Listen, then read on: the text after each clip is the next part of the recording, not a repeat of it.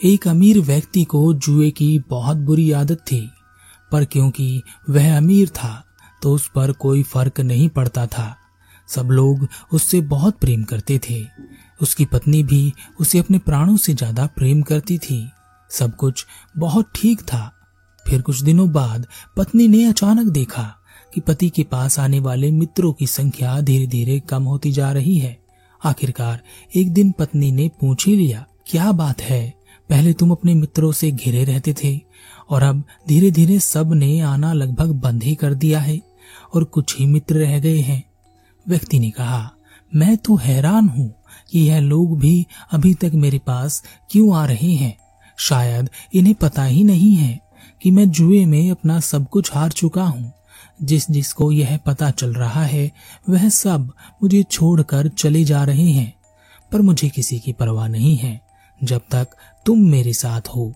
इन सब का क्या? यह सब तो मतलबी लोग थे। पत्नी ने पति को बहुत ही टेढ़ी और गहरी नज़रों से देखा और कहा, मेरे पिता ने तो पहले ही कहा था कि यह आदमी मेरे लायक नहीं है।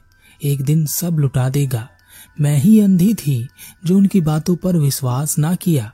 यह कहकर पत्नी भी अपना सामान बांधकर मायके चली गई।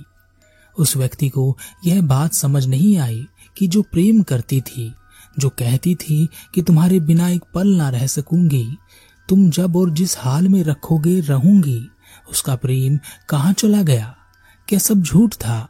जब पत्नी अपने घर चली गई, तब धीरे धीरे सभी मित्रों, रिश्तेदारों, सगे संबंधियों को पता चल गया कि यह व्यक्ति जुए में सब कुछ हार बैठा है और अब इसके पास कुछ भी नहीं है। वह व्यक्ति अपने जिगरी मित्रों के पास गया रिश्तेदारों के पास गया, सगे संबंधियों के पास गया, यह सोचकर कि उनकी मदद से वह अपने आप को खड़ा कर लेगा। परंतु किसी ने उसकी मदद नहीं की। उल्टा उससे कहा, तुम्हारे पास जो घर है, हमें उसे बेच दो, सौ दो सौ ज़्यादा ही देंगे। व्यक्ति वापस घर आ गया। वह बहुत गहरी सोच में पड़ गया। उसने सोचा, क्या यह दुनिया केवल स्वार्थ पर चल रही है? प्रेम है ही नहीं। सब ढोंग करते हैं, सब नाटक रचाते हैं। कोई सच्चा नहीं है, सब झूठ से भरे हुए हैं। ऐसी दुनिया में रहकर क्या करना है? उस व्यक्ति ने सब लोगों को सूचना भेजी कि वह अपनी ज़िंदगी का आखिरी दाव खेलना चाहता है। इस दाव पर वह अपना घर लगाना चाहता है। उसका घर बहुत बड़ा और आलिशान था।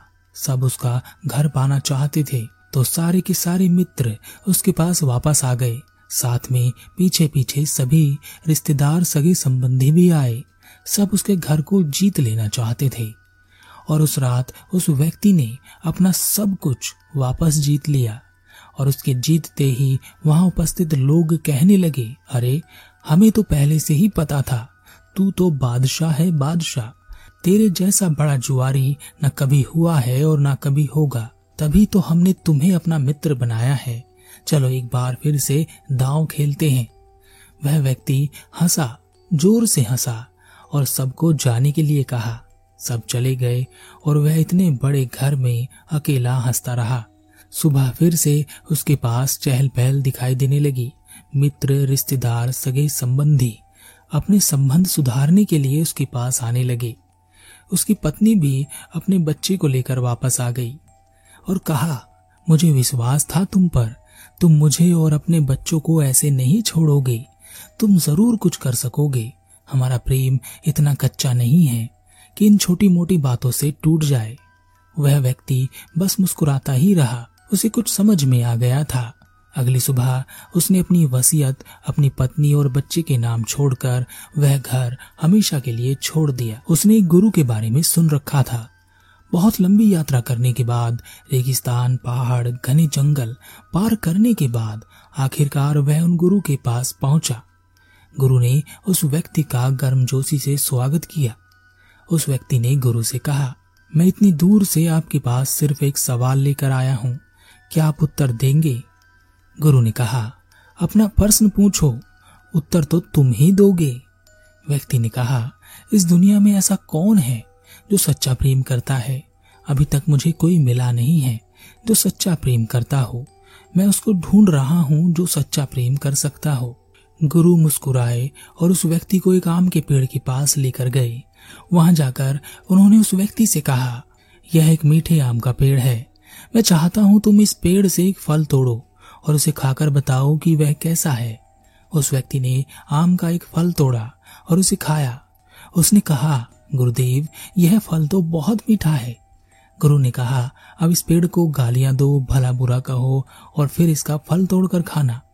उस व्यक्ति ने ऐसा ही किया, फिर से फल तोड़ा और खाया और कहा, गुरुदेव, यह तो पहले वाले से भी मीठा है। गुरु ने कहा, अब इस पेड़ की किसी भी डाली को काट दो और फिर उसका फल तोड़कर खाना। उस व्यक्ति ने फिर से ऐसा ही किया, जैसा गुरु ने कहा था। उसने फल खाया और कहा गुरुदेव इस पेड़ के सारे फल मीठे हैं। आप मुझसे क्या कराना चाहते हैं? मैं समझ नहीं रहा। गुरु ने कहा, जिसके भीतर प्रेम भरा हो, मिठास भरी हो, वह हमेशा प्रेम ही बांटता है, मिठास ही बांटता है। जिसके पास जो होता है, वही बांटता है। प्रेम बाहर की चीज़ नहीं होती, यह खुद के भीतर होनी चाहिए।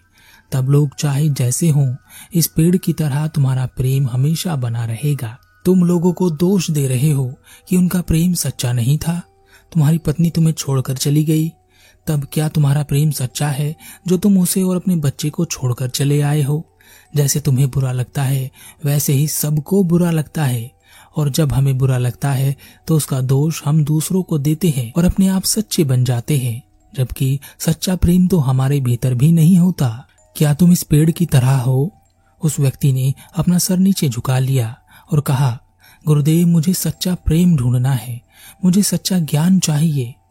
अगले दिनों, महीनों में वह व्यक्ति गुरु का एक समर्पित शिष्य बन गया।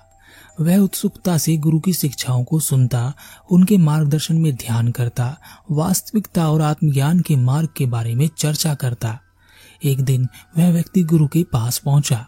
उसने गुरु से कहा, गुरुदेव, मैं लगन से अभ्यास कर रहा हूँ। मैं आपकी शिक्षाओं को आत्मसात कर रहा हूँ, लेकिन मैं अभी भी खोया हुआ रहता हूँ। मेरे भीतर बहुत सारे संदेह हैं। मैं अनिश्चितताओं से भरा पड़ा हूँ। क्या सही है, क्या गलत है, मुझे कुछ समझ नहीं आ रहा। कभी कभी तो मुझे आपकी शिक्षाओं पर भी शक होने लगता है। कभी ऐसा लगता है कि कहीं मैं अपना जीवन बर्बाद तो नहीं कर रहा हूँ। मुझे समझ नहीं आ रहा कि मैं इस आध्यात्मिक मार्ग पर आगे कैसे जा पाऊँगा। गुरु धीरे से मुस्कुराए और कहा, ज्ञान का मार्ग बहुत ही सीधा और सरल है, परंतु यह उन्हीं के लिए सीधा और सरल है जो खुद सीधे और सरल हैं। परंतु जिनका मन विकृतियों से भरा है, संदेह से भरा है, जिनके मन अशांत रहते हैं, जिनका अपने ऊपर नियंत्रण नहीं है, उनके लिए ज्ञान का मार्ग हमेशा आसान और सीधा नहीं होता, परंतु फिर भी संदेह और विचार करना ही इस मार्ग पर आगे बढ़ने के लिए ज़रूरी है। सत्य की तलाश में तुम्हारा समर्पण और तुम्हारी ईमानदारी ही मायने रखती है। उस व्यक्ति ने अपना सर हिलाया, लेकिन उसका संदेह अभी भी बना हुआ था, परंतु फिर भी उसने अपना अभ्यास और दृढ़ संकल्प के साथ जारी रखा। उसके मन में जीवन के उद्देश्य, अस्तित्व के बारे में अनेक विचार घूम रहे थे। यह विचार उसके मन में बादल से छा गए थे। उसके चेहरे पर हमेशा तनाव, चिंता और असमंजस की स्थिति दिखाई देती रहती। एक दिन गुरु उसे अपने साथ एक यात्रा पर ले गए। उन्होंने घने जंगलों में यात्रा की, नदियों को पार किया और दुर्गम पहाड़ों की चढ़ाई की। अंत में वह एक शांत और एकांत स्थान पर पहुँचे, जहाँ से एक लुभावनी घाटी दिखाई दे रही थी। वह बहुत थक चुके थे, अतः बिल्कुल शांत बैठ गए। आकाश में एक चील को उड़ते हुए देखकर गुरु ने उस व्यक्ति से कहा, तुम उस चील को देख रहे हो, वह किस ऊंचाई पर उड़ रही है? जरा सोचो, क्या होगा अगर उसके मन में ऊंचाई के लिए और उड़ने के लिए संदेह पैदा हो जाए? क्या वह उड़ सकेगी? परंतु उसके मन में इसके लिए बिल्कुल भी संदेह नहीं है, और वह इसके बारे में जरा भी नहीं सोच रही, क्योंकि यही तो उसकी प्रकृति है। कि वह आकाश में उड़ सकती है और ऊंचाइयों तक जा सकती है। तो इस बारे में सोचना कैसा, संदेह कैसा? इसी प्रकार मनुष्य की प्रकृति है कि वह आत्मज्ञान के शिखर पर पहुँच सकता है। परंतु उस चील में और मनुष्य में यही अंतर है कि उसके मन में कोई संदेह नहीं है और मनुष्य का मन संदेह और उलझन से भरा हुआ रहता है। जब तक हम इसे दूर नहीं करते, हम उड़ान नहीं भर सकेंगे। उस व्यक्ति ने चील को ध्यान से देखा। फिर गुरु की ओर मुड़ा। अब उसकी आँखें समझ से भरी हुई थी। उसने महसूस किया कि उसकी शंकाएँ, अनिश्चितता, उसके दिमाग द्वारा बनाई गई बाधाएँ मात्र थी। वह वर्तमान के क्षण में आत्मसमर्पण करने की बजाय अपनी आध्यात्मिक यात्रा के हर पहलू पर विचार और विश्लेषण कर रहा था। और विचार तो विचार होते हैं। एक बार घेर लेते हैं तो हमें कहीं से कहीं ले जाकर पटकते हैं। उस व्यक्ति ने गुरु का धन्यवाद किया और अपनी साधना को आगे बढ़ाया। कुछ समय पश्चात उसने अपने भीतर प्रेम का उदय देखा। उसने अध्यात्म की ऊंचाइयों को ग्रहण किया। फिर एक दिन वह गुरु से विदा लेकर वापस अपने घर पहुँचा और ज्ञान और होश के साथ अपने परिवार को संभाला। अब वह सबको प्रेम करता है। चाहे कोई उससे नफरत भी करता हो, तब भी उससे केवल प्रेम ही बरसता। हमारे जीवन में भी हमारे अलावा सभी गुनेगार हैं, दोषी हैं, सभी लालची और बुरे हैं। परंतु यह जितने भी ख्याल हमारे भीतर उठते हैं, वास्तव में हम भी वही होते हैं। भले ही हमें पता ना चले, पर इस बारे में कभी दूसरों से पूछना या कभी उनकी बातें सुनना अपने बारे में आप भी वही हैं जो दूसरे हैं, यही झूठ है।